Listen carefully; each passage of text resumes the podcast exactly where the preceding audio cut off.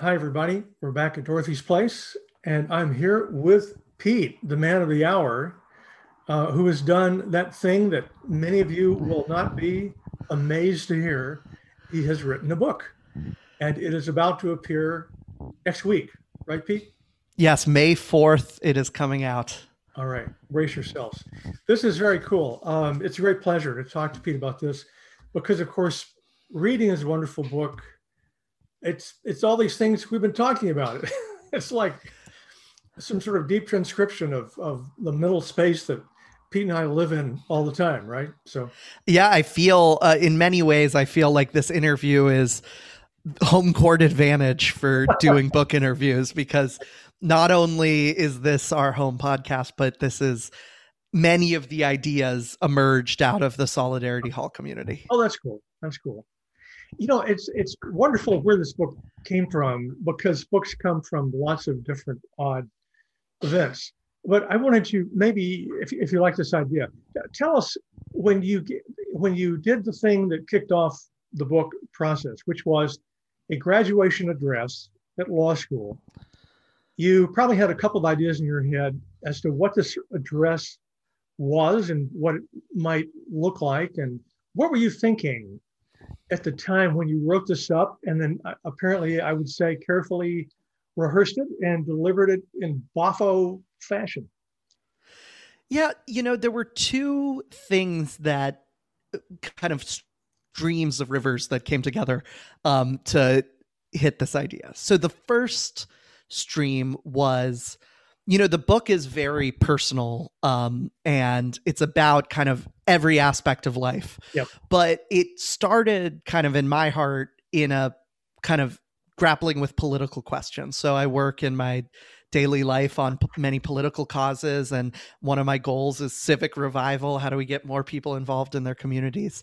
And what i've found in that work and when i was challenged with this opportunity to give the speech to think up like one message. Like what is it's kind of an interesting challenge. What is the foundational message? What is the archimedean lever you oh will oh God, you yeah. will turn if you can get one 5 minute message across to a lot of people? Right. And it hit me you know there's a part of you when you care about justice causes or civic revival you want to talk about the concrete mm-hmm. substance of it. You know we need to fight climate change. We need to build solidarity in america. We need to do localism. But but that you know that only gets across to people at a certain level and i wanted to go deeper than that and the thing that hit me as the like major roadblock to all of these causes that i cared about is that there is simply not enough people working on or caring about mm. such causes mm-hmm. there are not enough people working on 10 20 30 year projects to advance causes about anything. You know, there are not enough people who have committed to their towns to build up their place. There are not enough people who have committed to healing a community divide or building up a community or cohering an intellectual community like you have done with Solidarity Hall, Elias. There are not enough people working on advancing these causes. And you don't need everybody to be working on things to advance mm. causes. You know, most of the biggest, as Ralph Nader likes to say, mm. most of the biggest causes in history were about 1% of people. But yeah. we don't have 1% of people in the various, uh, you know, I'd say we're maybe one tenth of the way there on many of these important causes of our yeah. time. And so I want, and then I did one step deeper on that, which was, well, what's preventing people from joining up? And I think it was this psychological aversion hmm. to committing to anything, mm-hmm. to yeah.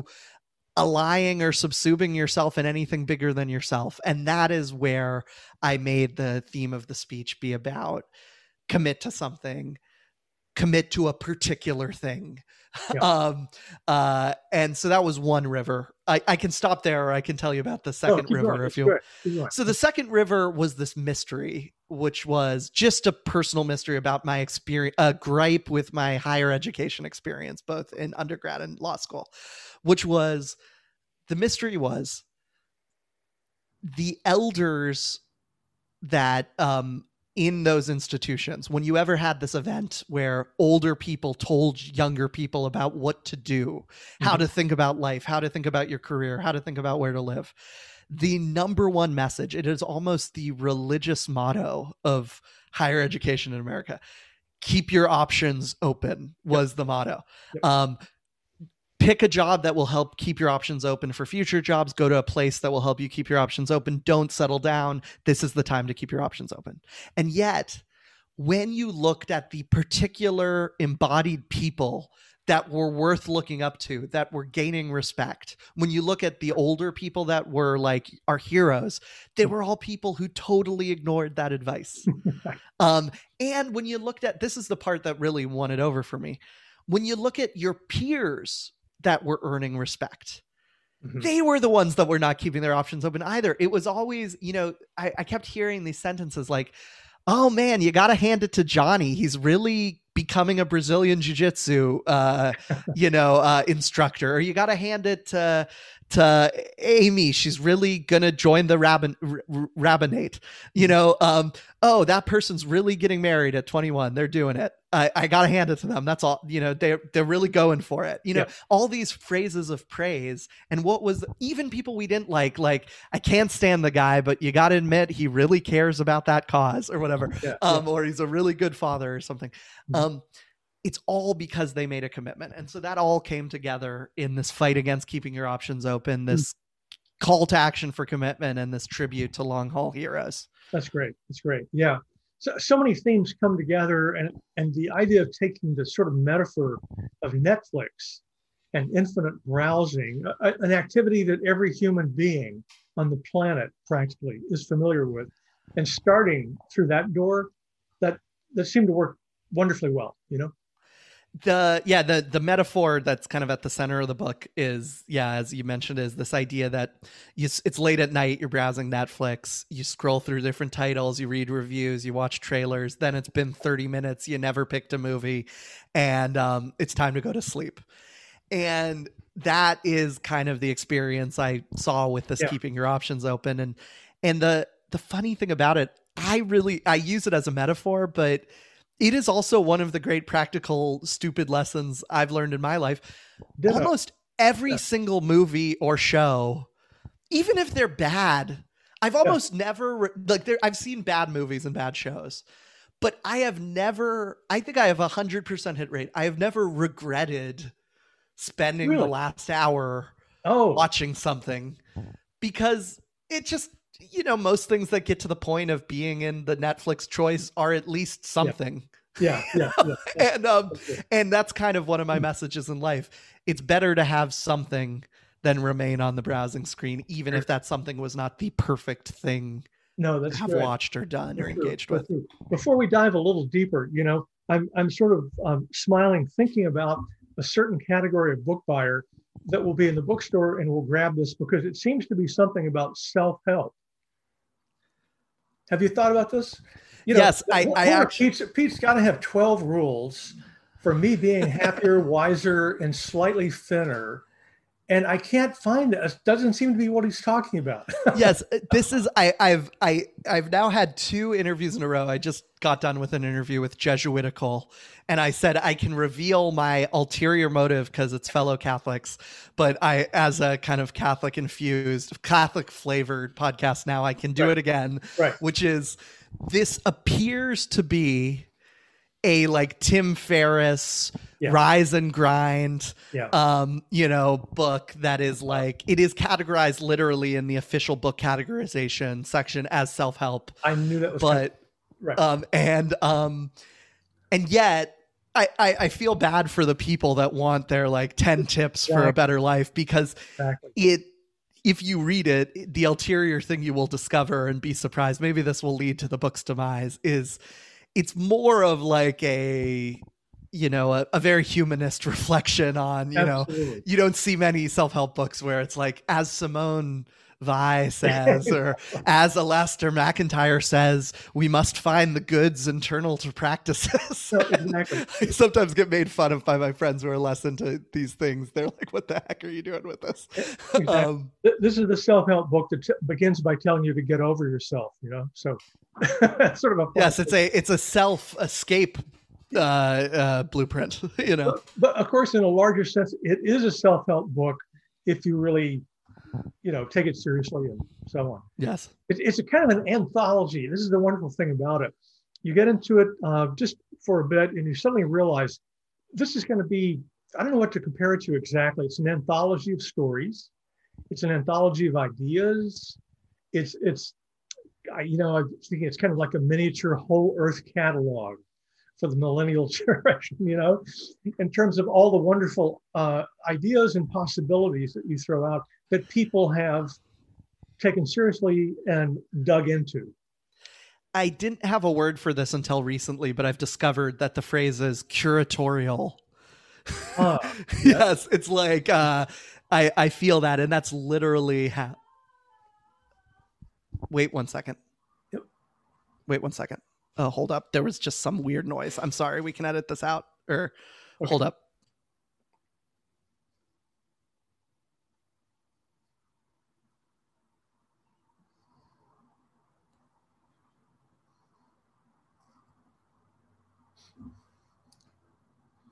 Sorry about that strange noise coming from the house. Yeah.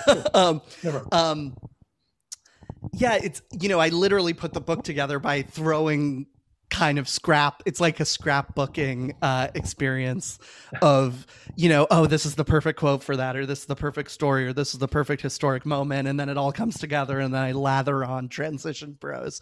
I'm revealing all the secrets you know it's not like it's not like one of those books where it was like one idea that sprouted into a beautiful thing. It was much more I've noticed this in a hundred different places, and by seeing it all together as a collection, it might get the point across to you. Yeah, yeah, that's good. You know, um, there are there's a kind of a vocabulary in the book that comes out. You're, you're redefining some words, um, or or asking us to rethink some words. I, I love the phrase "depth as a superpower." Right? Yes. Depth. Yeah. That's depth is a little bit like um, concentration in the midst of the attention economy, right? This is a scarce commodity, it seems, in some ways. Yes, um, I the example I use with depth as a superpower is uh, the prime example is expertise. Hmm. Think about expertise. It's like you spend, you know, even in some small ways, like a year let alone like PhDs that spend 10 years. Yeah. And you build up a well of knowledge in an area. And then suddenly that one year of doing that depth just suddenly you become it's like super heroic. It's like suddenly you can just you know do things a hundred times faster. You can engage with something and see very clearly what's going on. And I tell the story of my friend from my hometown who um he was a hockey reporter for the Washington Capitals hmm. and he developed a depth of knowledge about hockey on the job to the point that he can watch a game and you know you watch a game and you're not a hockey expert and there's just, it's just a random chaos of things like it's kind of pretty and i kind of know generally you throw the sticks with the pucks and it goes in the goal and that's a good thing and you're trying to block or something but he can see it and he could be like okay yeah that was icing they're avoiding that i know that he needs to do good on that stat because he's in the running for this and his contract even outside of the game oh. his contract negotiation is next year oh but oh, they God. just brought in a new assistant manager and he and he tells a story of writing a game story in like 30 minutes as the game is finishing up hitting like writing it almost per and this is a double expertise it's the craft of journalism and the craft of and the expertise of hockey mm-hmm. and then he churns out a 30 minute story and hits send and he's like wow that's it. I'm, I can now do that. And if you told me I have to write like a coherent, useful hockey story now, just as yeah. me, yeah. I'd be like, okay, give me like nine weeks to figure it out or something. And so, and that's for expertise, but there's a lot of other examples of that too. Yeah, no, that's good. That's good. You know, one thing that comes through when you're talking about the long haul is the idea of uh, sustaining practices, being part of a community of practice, you know, where you're working on, on something over the long term.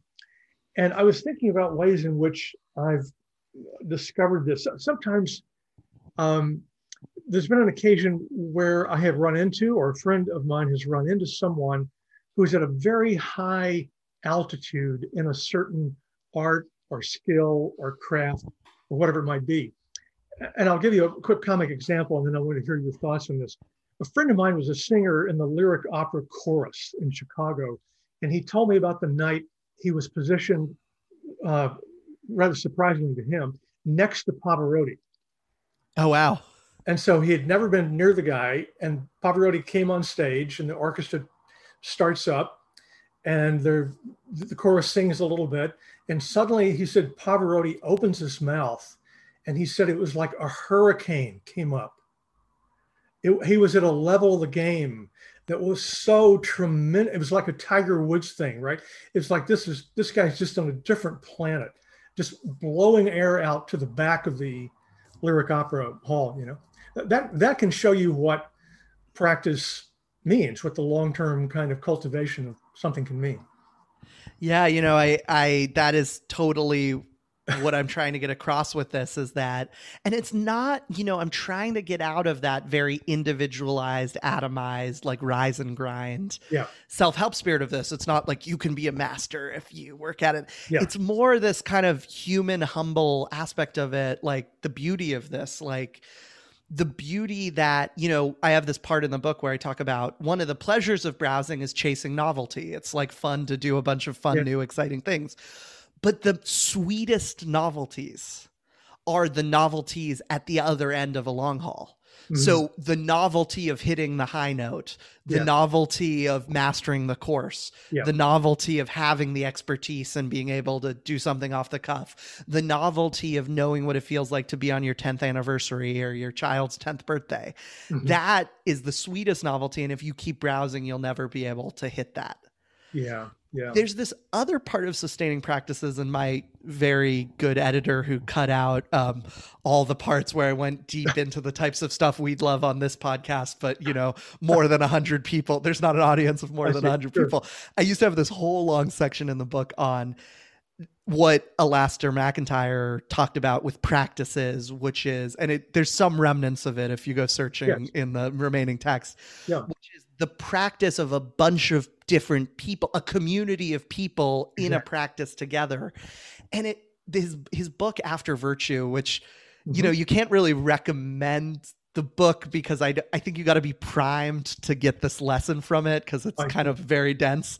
But what I took away from it, which was a really transform, like top 10 transformative thoughts yeah. in my I, life. I agree. The book had the same impact on me. I agree. Amen. Yes. No, it's like it really is the idea that, you know, baseball or chess or the being fellow Catholics in the Catholic Church or being fellow Texans or Mhm. beauty pageants, any of these, or uh, the idea of brunch, you know, any of these cultural institutions that have elements and substance to them, they are sustained by a community of people continuing to to maintain and steward them over time. And it's almost like a constellation of meaning that each star in the constellation needs to do its part to bring it all together.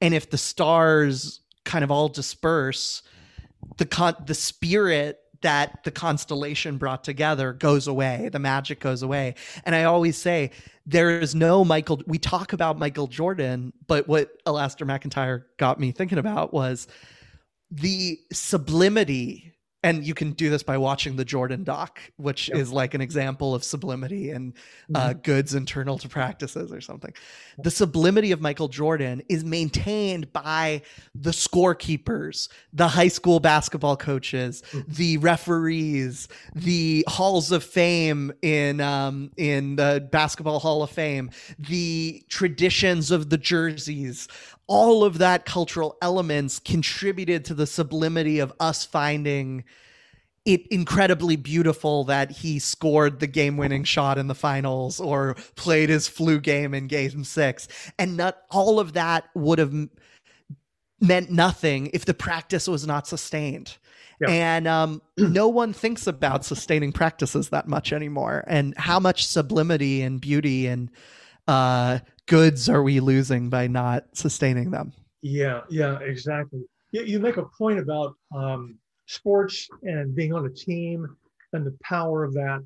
and and you know a practice is a team exercise it's part of the social and it's part of this larger topic we come back to all the time which is how do we recover the social right this missing thing between the market and the state where there's some sort of void that we, we need we've lost cultural memory of mostly and and yet your book seems to be pointed at saying this is where we need to rebuild amen you know and it's i think it's you know i'd love to hear your thoughts on this is to me sometimes it's this obsession with efficiency to achieve the um, single purpose that you assume something is hmm.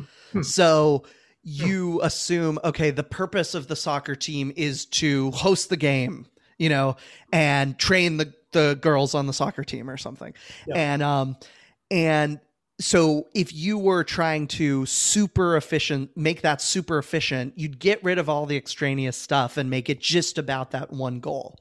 And you can see this in a much more extreme example like what is the purpose of a university? It's to train people for jobs so get rid of the courses get rid of the hmm. campus have it online or whatever. But as you know us Burkeans, you know, with the good part of Burke, you know, I won't take it all, but you know, the part we like about it would say relative to the kind of hyper techno progressives, um, we know that all that other organic uh, detritus you know, yeah, yeah. is very important. Absolutely. You know, it doesn't have just one purpose. And you might think you're making everything much more efficient but you're going to wake up 50 years from now and wonder why is my why is our community so cold? Why is our university so neutral? Why do people not have a spring in their step or a fire in their belly as they walk down the streets? And it's because of all those little decisions you made to get rid of the kind of magic of uh of light of the social. Um uh, in the in the name of efficiency and all those uh, moments in the past. Indeed, the social also is the arena of friendship, you know, and and and recovering uh, friendship as a kind of a social force. It, it was once true that uh, friendship was a, a, a, big factor in politics, which it's not very much anymore. Um, but sort of historically, you know, there's a lot of reflection on the importance of friendship in a well-run uh, polis, you know, a, a well-run community. And I think what you're pointing to, dedication, if it draws you into common practice, that's where friendships are are forged, you know. Yeah, I have this. I found all these my fa- the aside from the curatorial kind of the the value add that I'm proud of in the book mm-hmm. is I've discovered some of these interesting patterns and one of them is that the three fears of commitment that we have correspond to the three overcoming these three fears corresponds with three of the joys and gifts of commitment huh. um, and dedication. And one of them is friendship. So i'd love to talk about that. So you know one is one of the reasons we're scared of commitment is fear of regret yeah. which is if I commit to this, I will wake up 20 years from now and regret that I didn't commit to something else, another person, another place, another career. And, but if you overcome that fear, you have the freedom of purpose. You don't have what MacIntyre called the freedom of ghosts. You know, I am not bound by anything. I have no substance. You have the freedom of purpose, something that frees you from yourself. Mm-hmm. On the fear of missing out is the second most kind of well-known fear of commitment. Oh. I'm happy with what I committed to, but it comes with responsibilities that are sometimes not fun. Mm-hmm. You know, I'm happy I joined this book club, but I have to show up on Wednesday at 7 on a week I don't want to or a, a week that there's a cool thing happening somewhere else. Right. And um but when you overcome the fear of missing out, you um, and stick with your commitment, you have the joy of depth. And that's my whole thing about depth as a superpower. And here comes the third one that kind of speaks to what you said. This is a surprising one that I think people don't think about en- enough, but I think is really true, especially in my generation. The fear of association. Hmm. We fear the chaos that a commitment will bring to our identity, to our reputation, to our sense of control. If I join a church or a synagogue or a religion, um, that will affect my identity. I'm suddenly of Yeah. this religion. If Yeah. I support this political campaign or cause, it people will know me as someone who reported it, and that that's reputation. Mhm. Control is if I join this group, I have to deal with all these messy people that come with it, um, and that's incredibly um, uh, messy and scary. It's chaotic, and um, it you have to leave the security of isolation and you have to go through the valley of chaos and uncertainty and it will take a while before you get the deeper more peaceful security and comfort of friendship and community Yeah. and um, that is the gift at the other end of the fear of association which is the comfort of friends when um, somehow making friends i'll just say it sucks. You know, no, but having friends is great. And um, joining communities kind of sucks, but being in a, in a community is great. And we just have to buck it up and leave our homes and go out and deal with the awkward Yeah. um the awkwardness and um have a lot of mercy during that valley of uncertainty. Hope people have mercy for you. And you will reach the other side of the it sooner than you expect of the comfort and joy of community and friendship Yes, that's good. That's good. You know, we get inklings of that, I think, in Wendell Berry's novels, which are not deeply romantic pastoral visions of lost America. They're they're dense, rich recapturings of a certain kind of society. But there's there's all kinds of trauma and pain and suffering, but it's in a, a certain kind of a shared context that reminds me of what you're just saying. So that at the end of it, it- it's almost a kind of beatific vision. But it was not because it was all beatific getting there, you know? Yes, amen. And and uh, Berry plays a big role in the book, and he's up, kind yeah. of, I, I'd say, he haunts the book in a good way.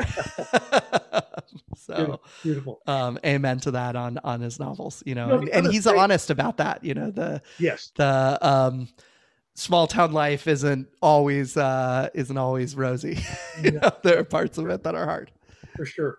You know, the other theme in the book that I've come on to more recently, um, maybe you have also, or maybe we hit it about the same time, is this sort of controversy or, or debate around the way notions of innovation have hollowed out the practices of maintenance and care. This to me is just a mind boggling theme. It's like one of these things like, I, you know, somehow dimly I knew this was so. And now that someone has said it, I think, oh my God, this is this is central, you know. So feminist economists have been working on the economy of care for a long time. There's no news, you know, to them. And so now, you know, um, President Biden's talking about infrastructure, blah blah blah. You and I follow strong towns. Uh, Chuck Marohn has some ideas about that, and Chuck is even um, featured in the book, The Innovation Delusion, by Lee Vinsel and Andrew Russell. And you mentioned them also. And I think this is just a, a vast territory that ties perfectly to the themes of your book. And, and thus it is one of the themes of your book. Um, but it's something that I don't think, um, in a kind of a more shallow cultural sense, we have begun to wrap our heads around, although the pand- pandemic is getting us there. this is um, this is one area where I'm very curatorial instead of kind of thinking I take no credit for this. This is Yeah. and I mention it in the book. Yeah. The great essay on this is Vinsel and Russell's Yep. essay in in Aeon, Hail the Maintainers, which was, you know, top 10 essays I've read in the last decade. You know, it's really it's a real game changer.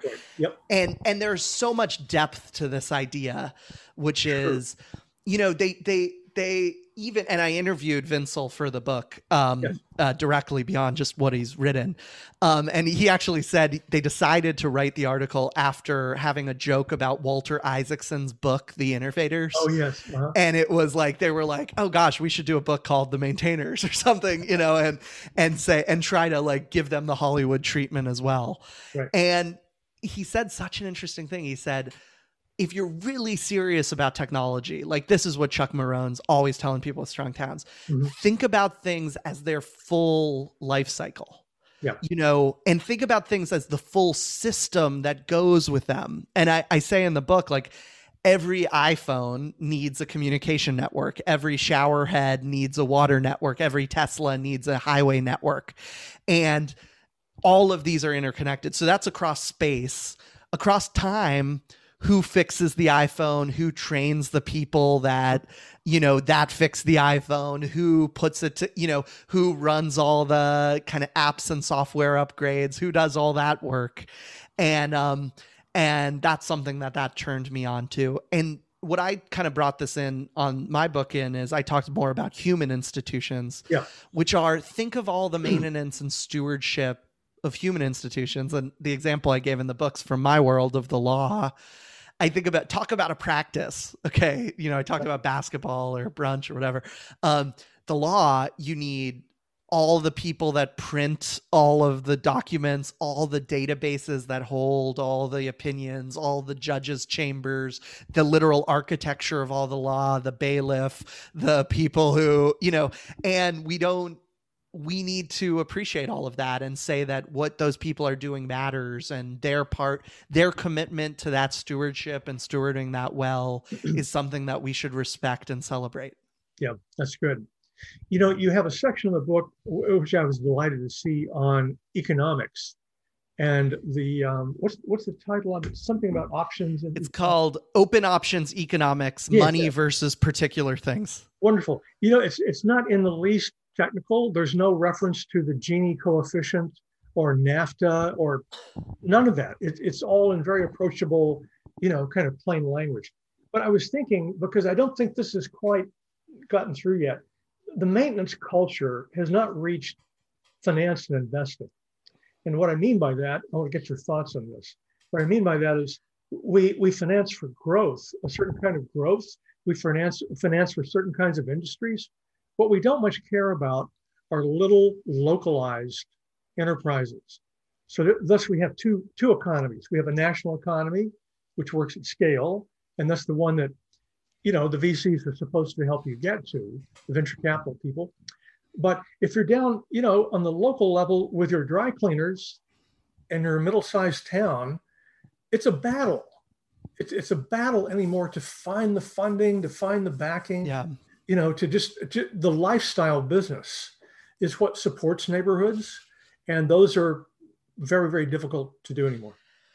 I wanna. There is this. I, I bet all you have this, Elias, and all my listeners have. Uh, all of our listeners have this as well, Hmm. which is there's some paper that you read at some point that was very affecting, but I've I've lost track of it and I don't know what it is. So I'm gonna I'm gonna cite to a paper. If anyone Sure. knows this out there, please write in. Right. Um, there's some paper I read that really affected me on this point, which was that um, it was talking about like I don't know if it was like 7-Eleven or it was convenience stores generally.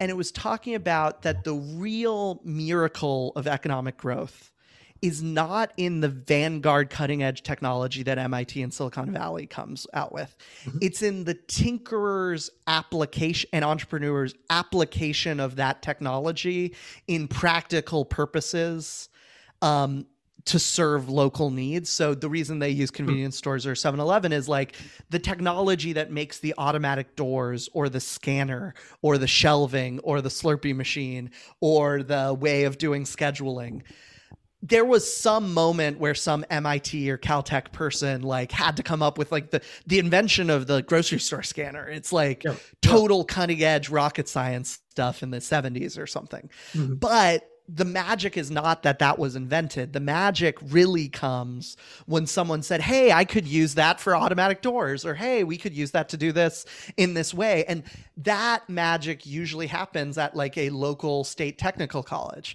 or at, you know, at some entrepreneur industry event where someone figures out a way to to localize the the thing. And I just think there's and they said we should the magic of kind of american growth in the past and innovation is not that we just have these great vanguard entities and we have good ones like i'm citing mit a lot. It's that we have it's when we distributed the technology and we made sure that there was a wide distribution of tinkerers and and um, mm. and localizers and appliers of things. The the mayor that reads in the journal of the Vanguard idea and brings it to their town. Yeah. The entrepreneur that sees at the trade show there's some Vanguard technology and thinks, oh, I could use that for my grandfather clock business or whatever. Um, uh, the restaurants that decide, oh, let's start using this new way to do the menu or whatever. And we in way invest too much in just the vanguard technology and not in the dissemination policy and i think mm-hmm. that is something we definitely have to do the dissemination of technology but also the dissemination of capital to maintain these businesses yep. the um uh, the side of the local chamber of commerce that is not lobbying for a business friendly policy, but is rather just trying to create a a community of shared practice.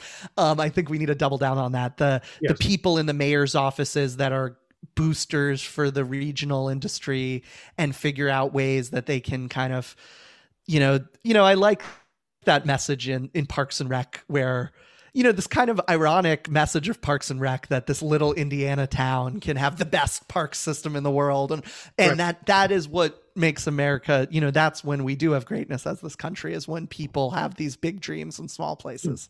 Yeah, that's good. That's good. I'm sounding like Bill Kauffman here, but uh, channeling Bill, great guy. You know, um, I was thinking about your book when I was talking to one of my daughters. I'll leave her anonymous she's about to graduate, and um, she's uh, talented academically, and and uh, I thought might go into grad school, and she, with some hesitation, informed me that she decided she would not be, or at least not right away. And I said, "Oh, okay, all right. Why not? What are you going to do? Like a gap year?" And she said, "Yes." And I realized what she was saying as she described this gap year was that she was saying, now that I've finished these four years, of the um, uh, education for attainment, right, as you call it. Yeah. I'm going to take a year and spend time doing all the things I never had time to do while I was at college. This was just so mind blowing to me because, you know, I'm, I'm so old that I went to college in order to have time to, to think. and she's telling me, no, no, no, we don't do that anymore. You have to finish college and get off the treadmill. And then you can hope to read. You know, I thought this was just awful news. You know what I mean? The single most fertile, this is an anecdata, but um, the single most fertile time, I'm 31 now, the single most intellectually fertile time in my entire life was 23 and 24. and it was literally the time I read books, which was after graduating. Yeah. Yeah. This is yeah. and, um, and it's there is something and you know i talk about that in the book. I don't know if you had a specific question about that no, or no just but but it was just so poignant or maybe more like painful to me to get your point about the education of of achievement versus uh, the education for or advancement versus education for attachment say say something about attachment. What do you mean by yeah? This is my one of my favorite chapters, and I, I'm yeah. glad I got to sneak it in and it made it through the chopping block, Good. which yeah. was um, you know my editor sometimes is like you have first book itis where you want to put all of the ideas you would like, no matter if they're thematically connected or not. But but this made it through, Good. which is I can start this with two stories. One is Alfred North Whitehead, the old philosopher writer um, back in the day where you know the great public intellectuals wrote crisply and clearly um, in like with these wonderful um, he's one of those he said the um the uh, like the goal of I, i'm butchering the quote but it's like the goal of uh education is that it should be religious Oh, yes. And by religious, I mean it evokes reverence and duty. Mm-hmm.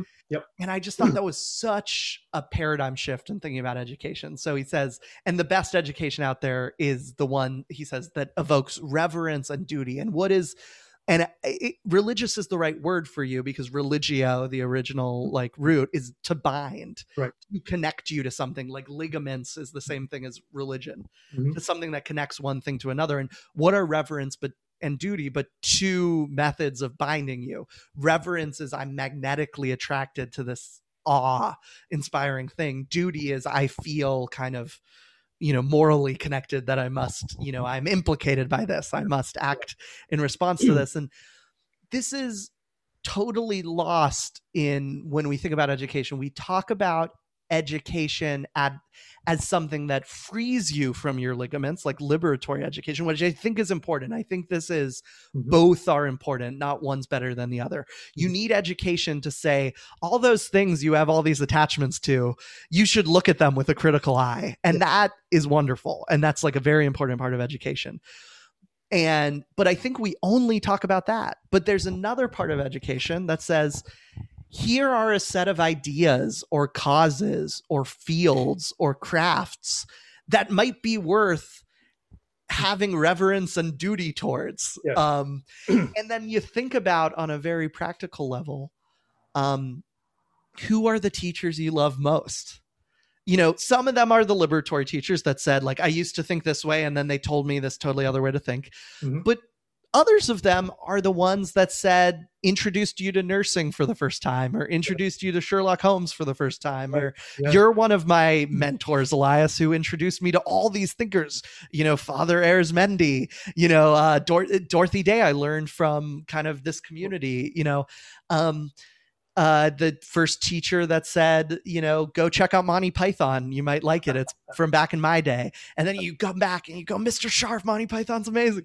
and, um, and, um, and that those are ones that are the religious teachers, yes. the ones that evoked reverence. and, and I did goofy examples, but what about the one that said climate change is really important to work on or, you know, in my life, you know, Ralph Nader getting lighting a fire inside me for public interest law and and and justice. Um, and that is what I mean by advancement versus attachment.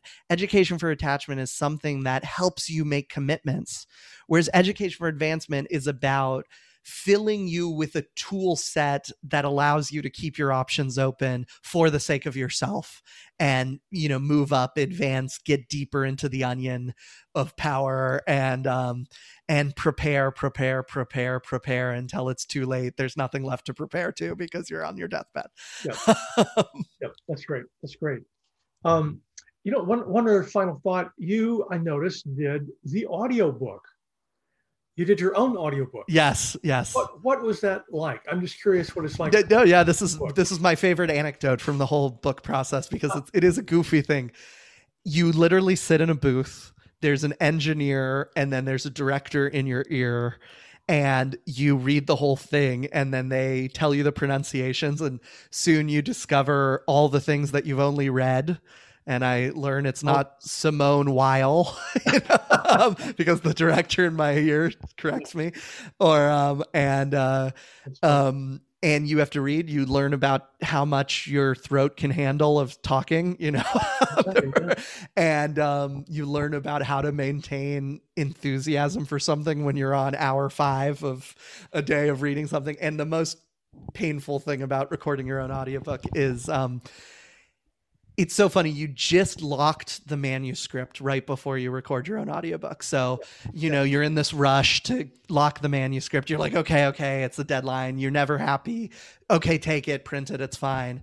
But then they immediately make you read it out loud mm-hmm. and notice all of the sentences that could have been better, things oh, that were yeah. phrased bad, and it's like raking you over your own creation and seeing how how uh, imperfect you are, um, mm-hmm. which is a humbling experience. No doubt, no doubt. Just one more revision is all it needs. Yes. yeah, you almost want to record the audiobook, then share all your edits, and right. uh, you know go from there. Wonderful. The book is entitled "Dedicated: The Case for Commitment in an Age of Infinite browsing. A wonderful effort. Um, I, I, predict great things for it. Pete, what a pleasure. Thank you so much, Elias. So glad to uh, be in the interviewee seat here. It was a joy and a, and a reminder of, you know, I've uh, how interesting the questions and the angles that come from this community of Solidarity Hall are Great. on uh, things coming across the transom. So thank you. Pete. Appreciate Good it. All right. Thank you. You well. Bye all.